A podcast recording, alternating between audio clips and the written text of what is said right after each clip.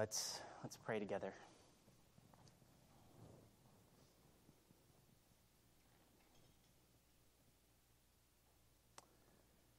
Lord, give us grace this morning. Give us grace because every single one of us needs it. And we need you. We come this morning with many reasons to praise you, even as my own heart overflows with baptizing my daughter. And just thank you for your work in her. Thank you for your work in us, that if we are here and we know Christ, every one of us has stood there in the waters and been baptized, and we have said that our life belongs to Jesus Christ. And so may each of us this morning commit our steps and our days and all we are to Christ by your Spirit, even as we said and professed. And so help us, Lord, we pray. We do indeed come in view of a precious, precious gospel. Amen. We rejoice, Lord, that you sought after us, that we were dead in our trespasses and sins under the water, and yet you, by your grace, lifted us out and gave us new life. We put our faith in Christ as our life and soul and treasure. And so we thank you for your grace towards us. And so help us, Father, this morning as we go to your word. Help us as we dive into it and as it can challenge and indeed should challenge us. Help us as we study it, as we examine it. May your word reveal and expose us, O oh Lord. And so may we come this morning with hearts open and readied for your word, that by your Spirit you would change us and conform us to Christ. Help us, Lord, and stir us and change us and help us to stand firmly upon this precious gospel because we will need to. Many will challenge it, many have challenged it, but we know it's true. And so help us to take up the exhortation this morning. And so help us, Father, we pray and we look to you as those whose souls pant for you, the living God. In Jesus' name, amen. If you would, go ahead and turn with me to Galatians chapter 2. We'll be in Galatians chapter 2, verses 1 through 10 this, this morning and continuing our walk through this letter. Now, there are certain things that we might be willing to give up really without even thinking twice. You know, so if someone comes to you and, and asks you, you know, hey, I forgot my pen, would you mind if I borrow your pen? You know, that is not a big deal, right? Oh, yeah. Take my pen, you can have it. you know, it's, it's yours, just keep it. No problem. Now, that, of course, is just a pen. Not a big deal, right? But what if they came up to you and they asked, You know, I'm, I'm really in need of a gas grill. You know, could I have your gas grill? You know, and, I mean, now at that point it gets a bit harder, right? To say yes. We, we might give it to them depending on the reasons for why they want our gas, gas grill, but obviously the likelihood goes down quite a bit. Pin versus gas grill. Now, let's say, uh, let's keep going with this, and let's say they asked you, Well, could I have your car? You know, or your house? All right. now, that's getting that's getting pretty obvious that the answer is pretty much going to be no. I mean, sometimes we may give a car away. I don't know if I've heard too many people giving away a house, you know, but I guess we somebody out there has probably done that. But it, the likelihood of giving those things away is very, very low. Let me go one further. What if they asked you, not for a car or for a house, but for your children? Can I have your children? no way, right? I mean, up in arms now. You're not taking my children, you know? Absolutely not, is the answer. And so we see there a difference. And let me just give one last one. What about this? Would you give up the gospel? Would you give up the gospel? Now, here, as you answer, remember you might have to not just kind of, if you, if you say no, that means something. It means then that you will not just kind of have to stand by, perhaps even like your children, you're going to have to fight. You're going to have to contend for it. And honestly, it, it will even mean that you might have to think really, really hard. As you look in church history, some of those who have come and challenged the gospel has required of the church the most fervent and most diligent of thought on every single level. And so it may require that of you. And it may mean that you just have to stand alone. There have been many throughout history when a heresy has arisen, they have just stood alone and said, This is false. Even as people in the church are saying, I don't think it's that bad. You know, they're like, No, the gospel is at stake. I think of Athanasius, who stood against Arius as he challenged the deity of Christ. And they had a saying of an Athanasius, Athanasius against the world. Because that's what he had to do. Now, as we kind of ask these questions, all of this is mostly hypothetical, and I say mostly, but don't get me wrong there. We are being challenged in this today as well. Many people are out there challenging the gospel but in this scenario, these are hypothetical. But let me just say that all this wasn't hypothetical for Paul. Not at all. The gospel was really and truly and urgently at stake. It was under a real threat because of very real false teachers. And so, the question then hanging over our verses this morning is this Will the gospel be lost? Will it be given up forever? No small question. And so it is that we come to our verses this morning. So let's see this beginning there in verse 1. May the Lord, may the Lord be heard this morning at the reading of his word.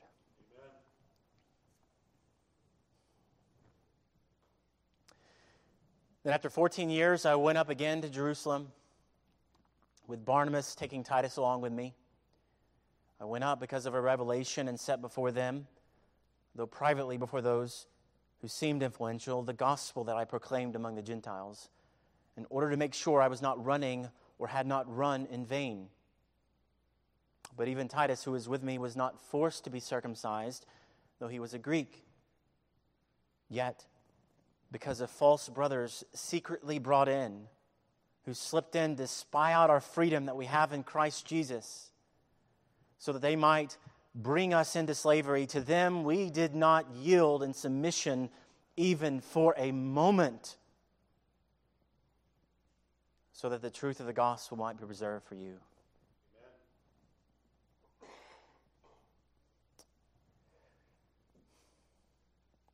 And from those, verse 6, from those who seem to be influential.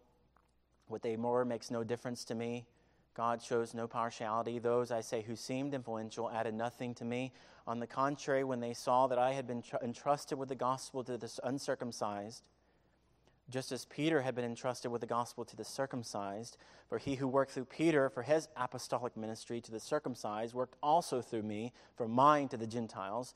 And when James and Cephas and John, who seemed to be pillars, perceived the grace that was given to me, they gave the right hand of fellowship to Barnabas and me, that we should go to the Gentiles and they to the, to the circumcised. Only they asked us to remember the poor, the very thing that I was eager to do. To do.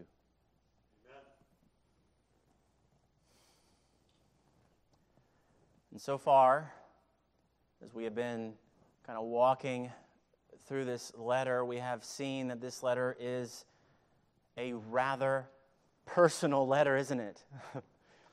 From Paul.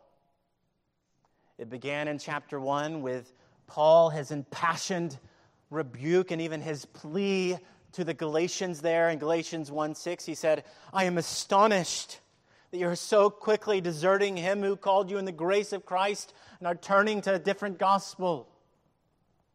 I mean, you just hear the urgency from Paul. And so, in these opening chapters, we see the depth of his gospel conviction. He is, he is not a mild kind of hat nodder, you know, kind of follower of Jesus Christ. He is all in. Christ is everything to me, and I will lose everything for him. I count everything as rubbish compared to the surpassing value of knowing Christ Jesus, my Lord. That's Paul. Philippians 3. But he wasn't always like that, was he? he was zealous in the opposite direction, zealously persecuting Christians. And not in a mild way. He sought the extermination of the church, that the name of Jesus would not continue. But by the grace of God, he was changed by Christ forever and he was appointed by Christ himself to preach the gospel to the Gentiles. And that is what he would do. He would fulfill the charge that God had given him by God himself. The charge that God himself had given him. And so, here in these verses, then, in verses 1 through 9, we see Paul is contending. And we see also here our own call to unyieldingly contend for the undiluted gospel, for the pure, the true, the real gospel of Jesus Christ. And we see this really exemplified everywhere in these verses. And what do we see? We see they will not yield. Praise God. and so this includes Paul, but also the other apostles listed there in verse 9. So James, Cephas, or Peter, as we know him, or John as well there. And they would not yield. And so, what would they not yield to? you know, begs the question what were they not yielding to? Now, before I answer that directly, let me back up here a bit. Let's look at these first verses here. Paul, he tells us that after 14 years, so likely 14 years since he came to faith in Christ, he now went up to Jerusalem a second time. And so throughout this time, since his conversion, he is going and proclaiming Jesus Christ to anyone and to everyone he can, while only seeing really Peter and James for 15 days. So Galatians 1:18, we saw that there. So what in the world is the point of that? Why is he telling you that? These are good questions we want to ask as we, we kind of study our Bibles. We think through what it's saying here. You know, there's a lot in these verses to bring out. And so, why does he say all this stuff? Well, the point that Paul is making is that his gospel was not dependent on the other apostles at all. He wasn't needing their endorsement for his gospel to be the gospel. That's his point. He had received it through a revelation of Jesus Christ himself, Galatians 1:12. And so the Judaizers, they're there, these guys are saying, well, Jesus isn't enough. They're sitting here, you know, charging Paul with all these things. Ah, just claiming to be an apostle. Who are you? You're just, you're just trying to please people. You're taking things away. They need to keep the law and to be circumcised too. And so it's no small matter that Paul is saying, no, no, no, no, no. Jesus showed me and revealed the gospel to me himself, period. And so he goes up to Jerusalem, having Barnabas and Titus with him. Now, that's not kind of just merely an aside here. He's like, oh, yeah, I had these guys with me. You might just want to, you know, just know that. That's not what he's doing. Barnabas, or the son of encouragement, he was a Levite from Cyprus. Okay. what does that mean? Well, in other words, he was a circumcised Jew. Judaizers, no problem with him. but who else did he have with him? Titus. He was a converted Greek. In other words, he was an uncircumcised Jew. And here is where the rub comes in. In the eyes of the Judaizers, this was a big problem. It was unacceptable. Jew or Greek, it was to be this Jesus plus circumcision plus the law equals saved. Kind of scary, isn't it? Equals, you do all that, now you are a descendant of Abraham. You are a child of God. And that was all false. Now, all that may not make a lot of sense to us. Why were they saying that? Why was that a big deal? You know, I mean, today we're just like, yeah, that's obvious. You don't add circumcision, you don't add Old Testament law. It is just Jesus. So, why were they saying this? They were saying this because in the Old Testament, circumcision was an outward sign that a person was part of the people of God. It was an introductory act into the covenant community of Israel. And if you want to look up all this, you can go to Genesis chapter 17 verses 9 through 14. And so, in other words, if you were ethnically a child of Abraham, you would need to be physically circumcised. But there's a problem with that. Under the new covenant, as Mike read a moment ago from Colossians 2 8 through 15, all who are in Christ have been circumcised, not like physically, but they have been circumcised through the death of Christ. Christ is our circumcision. And so, if you are in Christ, you're part of the people of God, Jew or Gentile.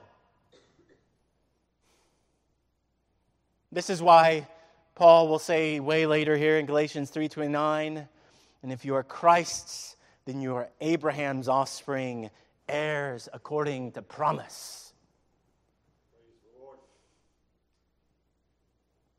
And so praise the Lord. Indeed, they stood fast and they refused to circumcise Titus.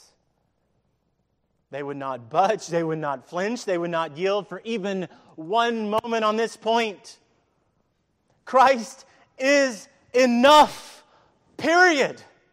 You don't add anything to Jesus, you don't subtract anything from Jesus. It is only Jesus and Jesus alone that saves. He is enough. And so they clung to the one and the only gospel. Now, as we're reading this, Paul might sound a bit strange here. What do, you, what, what do I mean here? Well, he might sound kind of punchy. So he says there that in verse 2 and verse 6 that he met privately with those who seemed influential. Or, you know, verse 6, the influential added nothing to him. Well, how is that punchy? Well, he's talking about the other apostles. That's kind of, that sounds punchy, doesn't it? They added nothing to me. Those guys who seem influential, wow, okay, Paul, what are you doing right there? But he's not. He's not. He's not just kind of being kind of mean about this. This is something that mattered a lot. He respects the other apostles and he respects the role, but he's making clear at every turn that his gospel is not dependent on any man, which is what the Judaizers were claiming. And so he can't just kind of back away from this. He has to go all in and say, No, they seem influential, but the gospel I have is the gospel of Jesus Christ. I've been preaching it for 14 years without talking to them at all, except for 15 days.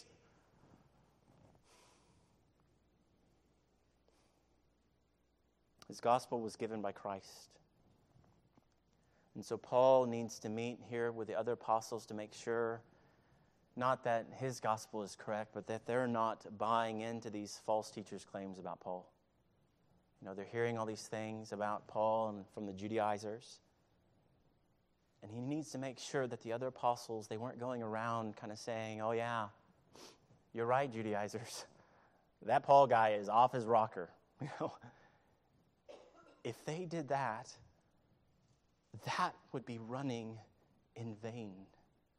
He is out there preaching for 14 years, and then they say, Oh no, don't listen to Paul. And so the $1 million question here is how will they respond to Paul? Will they reject him? Or will they receive him? Paul, he has a ministry to the uncircumcised, to Gentiles, verse 7 and 8. And Peter, he has his ministry to the circumcised or to Jews. And so, are there? Are there two different gospels?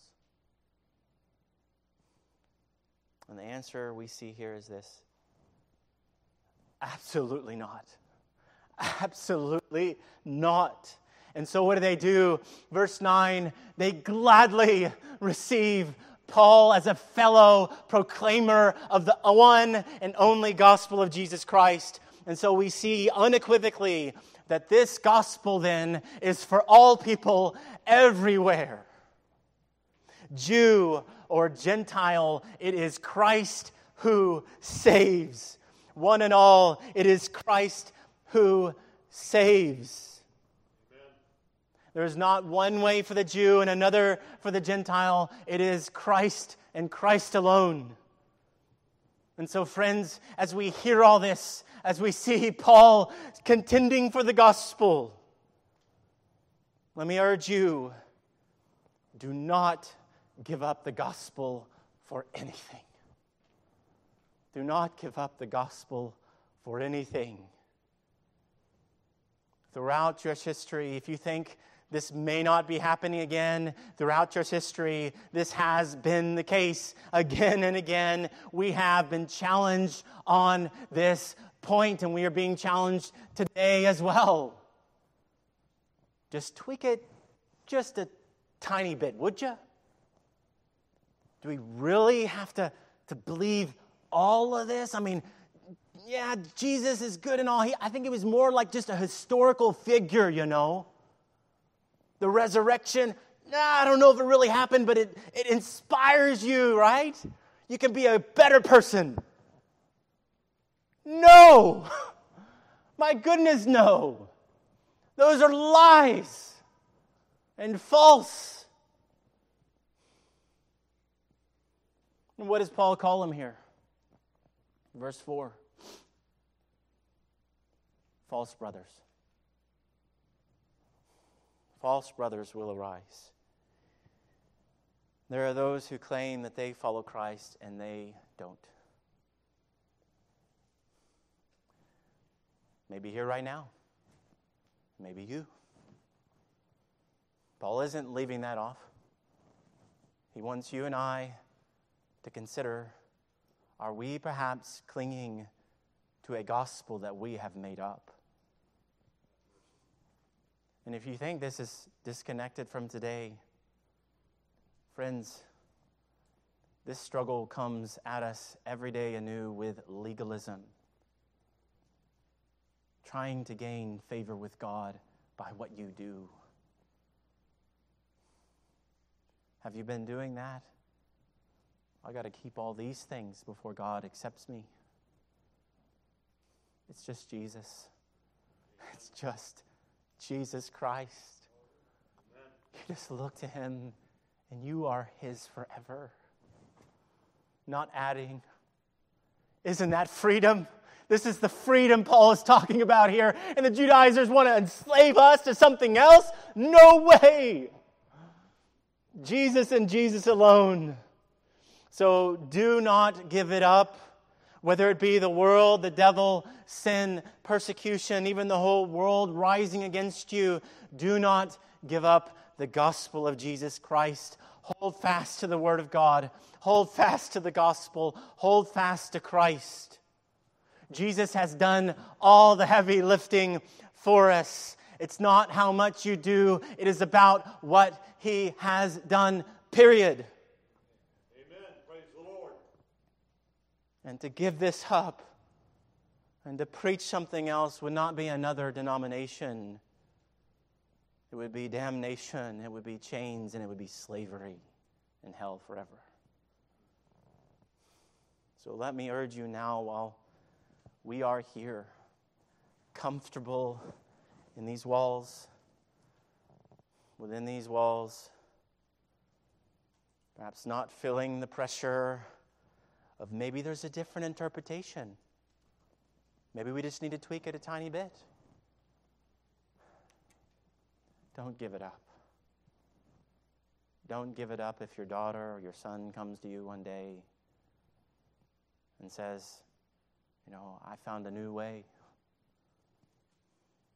or I've, I'm now homosexual or LGBTQ. Friends, if you give up the gospel at that point, you're not offering your children freedom, you're offering them slavery. So we cannot and must not tweak the gospel. And let me say this as you unflinchingly do not give up the gospel for anything at the same time, I want to really emphasize this as well. Yes, fight with all you are. But make sure that you're contending aright. Contend aright. Paul, he is most certainly bold here, and he is bold because the gospel is at stake. And this is why he writes in verse 5 there to them, we did not yield in submission even for a moment. Because if they had, what does it say? So that the truth of the gospel might be preserved for you. I'm not going to give it up, not even for a second, for you, for the future generations, for your children, and for the nations to come. And so that's right. We need to do that. However, let me warn you here. We need to be careful that we aren't lifting to the height of the gospel our own opinions and our own preferences. And then we go about telling everyone, see how I stood upon the gospel. No. That is just another version of the Judaizers. Be careful that you are not walking in the same spirit of these people here. Yes, do not yield the gospel, but don't leave here this morning thinking that this means you need to go and fight everyone who looks at you funny. We need a category, perhaps more than ever today, for humble, gracious, biblical, and theological dialogue with one another. Yes, stand and stand firmly upon the gospel. Stand firmly upon the Trinity. Stand firmly upon the deity and the humanity of Jesus Christ. Stand firmly upon the authority and the inerrancy of Scripture. Stand firmly upon justification by faith alone, by grace alone, through Christ alone. Contend for those things. But see that disagreeing over someone's view of the millennium is not the same as disagreeing over the Trinity.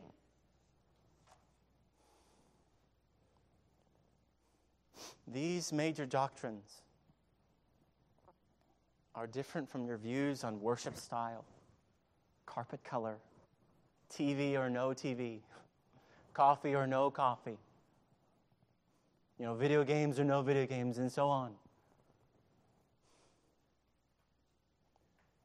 Every disagreement that we have is not tantamount to heresy. In other words, there's a difference between, you know, giving away a pen and giving away your child, you know? And so, yes, may we not at all give an inch of the gospel away, but may we also hear the words of, the, of our dear brother and friend Hershael York. Megan and I, our dear brother and friend, he said this theological debate with respect is a healthy thing. Theological debate with contempt is a fleshly thing. And theological debate with pride is a devilish thing. So, yes, I want to know the Word of God. I want to be faithful to what God's Word says. And so, yes, let's work out our salvation with fear and trembling. But let's do that with a great deal of humility and love as those who are following who? Jesus Christ. So let's contend the right, brothers and sisters, as those who are representing the King of Kings and the Lord of Lords before the world. How sad it is that many today are using social media to walk in a manner unworthy of Christ. And so I urge us, may we walk as lights in the world, church. So, yes, contend for the gospel. I have had personally to contend for the gospel I've had to contend for inerrancy. I've had to contend for justification by faith alone in Christ alone. But let's contend to right. How sorely we need believers willing to walk in the same manner as Christ walked. We need those who are sold out for Christ, who humbled himself to the point of death, even death on a cross. And so let's examine ourselves this morning in this way. Let's contend for the gospel. And let's contend to right. Yet, as you, all you take all this in and all these verses, verses 1 through 9, verse 10 here, it might seem out of place. you know, all right, we need to contend and make a stand for the gospel of Jesus Christ and care for the poor. you see what I mean? Where does that come from? But it's not out of place. This last exhortation is exactly where it needs to be. And the exhortation is this Remember those in need. Remember those in need. And so, this exhortation that Paul gives here, it was likely given with Jewish believers expressly in mind here. You're like, okay, so what? Why does that matter? Well, as Paul goes on his ministry and he goes out declaring the gospel to the Gentiles, they're telling Paul, they're saying, remember what we have just been doing and what we've all been agreeing to. This is a gospel for everyone, for Jew and Gentile alike. And so, Paul, remember the Jews as you go out proclaiming the gospel to the Gentiles. Don't forget being balanced and sharing and giving for the sake of the gospel, Jew and Gentile alike. So, Jew and Gentile alike are united around this one gospel. And so, even more, to contend and preach the gospel so fervently to the lost and to the sinner and to the broken. And then to turn around and say, oh, well, to all of you who are suffering and who are in need. That's just not our job. I don't see that in my gospel proclamation commission. We'll just see here that that goes against the very grain of the gospel itself because the gospel is for the poor and the needy. That's who you were. If you are sitting in a pew today and you know Christ, you are the poor and needy. Well, Jesus, He came for such as these. The gospel is for the messy, it is for the broken, it is for the lost, it is for those in need of hope and in need of God in the world. And if at this point you're thinking anticlimactic,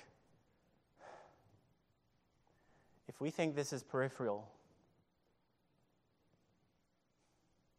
I want us to remember what Jesus will say to his sheep in Matthew chapter 25 when he comes.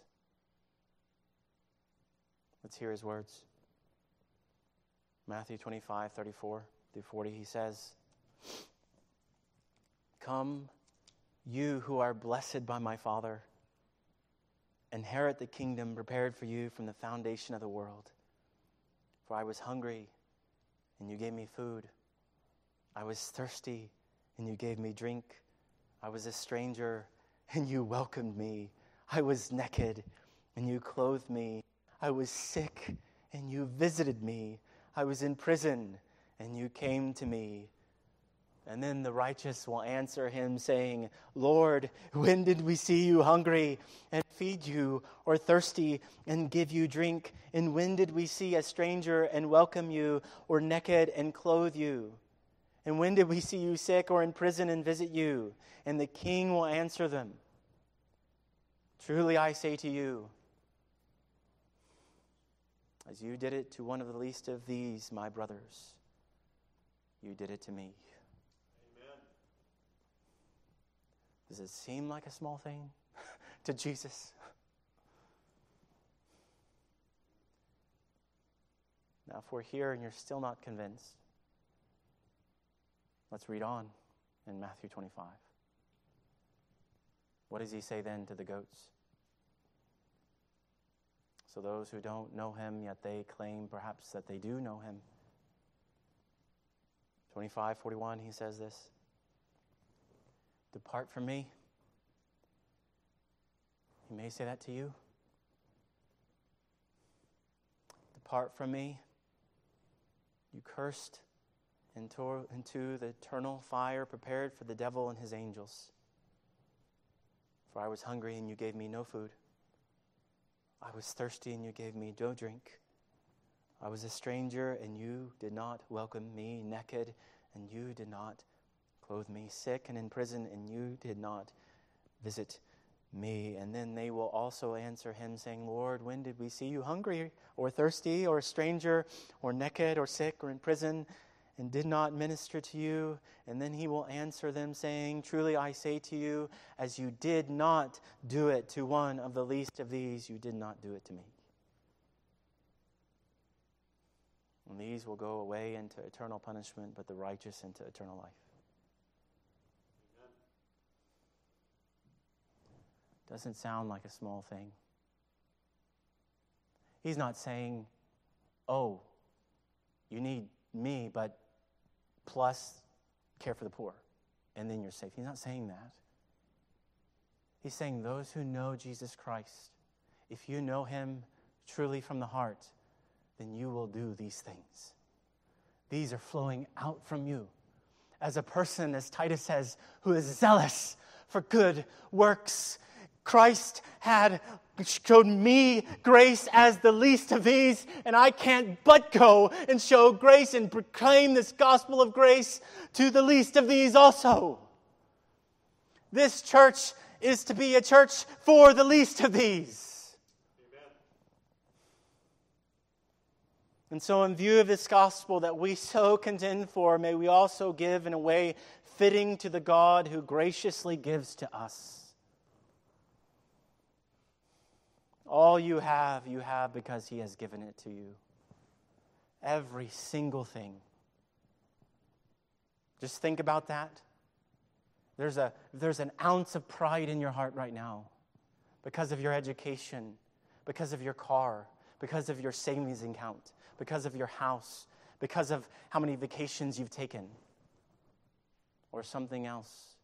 Every single thing you have, God has given to you that you may use it for His glory. Are you? Question mark. Paul, he says to the Athenians in the Areopagus in Acts 17 The God who made the world and everything in it, being Lord of heaven and earth, does not live in temples made by man, nor is he served by human hands as though he needed anything, since he himself gives to all mankind life and breath and everything.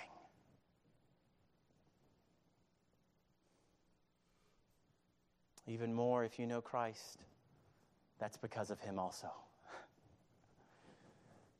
Grace. And so, in view of the gospel, remember those in need, saints. It is my prayer that at Haven, may we be known for being a church for the downcast, for the needy, for the destitute, because the gospel is for such as these.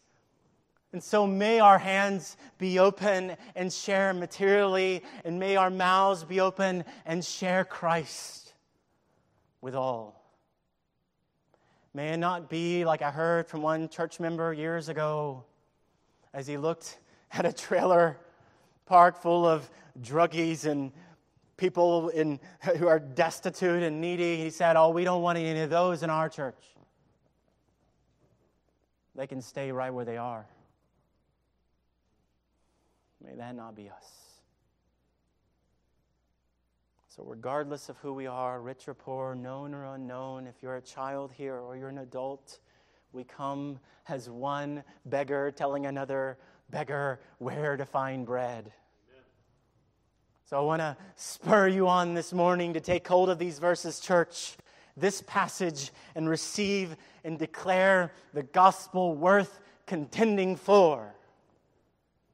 This beggar pleads with you this morning that if you are here and you're hearing all of this, yet you don't know Christ, you hear these words and you hear our passion for the gospel, and yet you go away still lost, still needy, still in need of the Savior. You have missed the message this morning. We would have you also. Christ would have you also. This gospel is for you. If you feel like a sinner, it's because you are. And Jesus says, No, no, don't go and fix yourself. Just come to me, and you'll be mine forever. I will change you and transform you, and you will be mine forever. And so, this gospel is for you, sinners. It's all true, and this is why it is worth contending for. So, if you don't know him this morning, Will you believe? Will you believe? Will you trust in Christ as the one who came to save the beggar, came to save the Jew, came to save the Gentile, came to save you? Let's pray.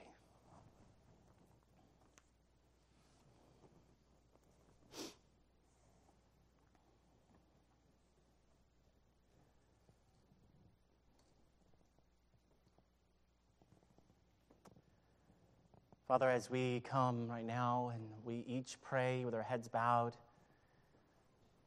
and we seek you right now, may we just come with our hands open. I don't know where each person here is right now. They may be struggling with something, they may be struggling with sin, they may be struggling with even what we've heard this morning, contending with the gospel or for the gospel. They may have seen that they have added to the gospel. May we see even now that they are the one who is the poor and the needy one, the sinner in need of a Savior. Pray, Father, we pray collectively that you would work in our hearts. Help us, Father, to respond to your word as we are stand before a world that is desperately in need of the gospel. May we contend for it. May we come and share the gospel with open hands to any and to all, the poor and the needy. May we respond this morning. It may well be that God is saying, Well, you have this thing you need to do.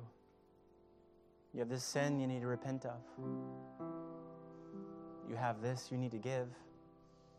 You have this person you need to help. You have the call to be baptized, even as we saw this morning. Call to membership. Call to trust in Christ as their Lord and Savior. So I pray, Father, that you would be with each person here, that they may respond to your word this morning. If they're here and don't know you, may they put their faith in you. To stand here, whether that means to stand in the front, as if that means is simply they pray there in their seat, or coming forward and praying at these steps, or coming and talking to me afterwards. May they do that. May we respond, Father, to your word this morning, being not just hearers, but doers of your word, we pray. Help us, Father. We ask in Jesus' name. Amen.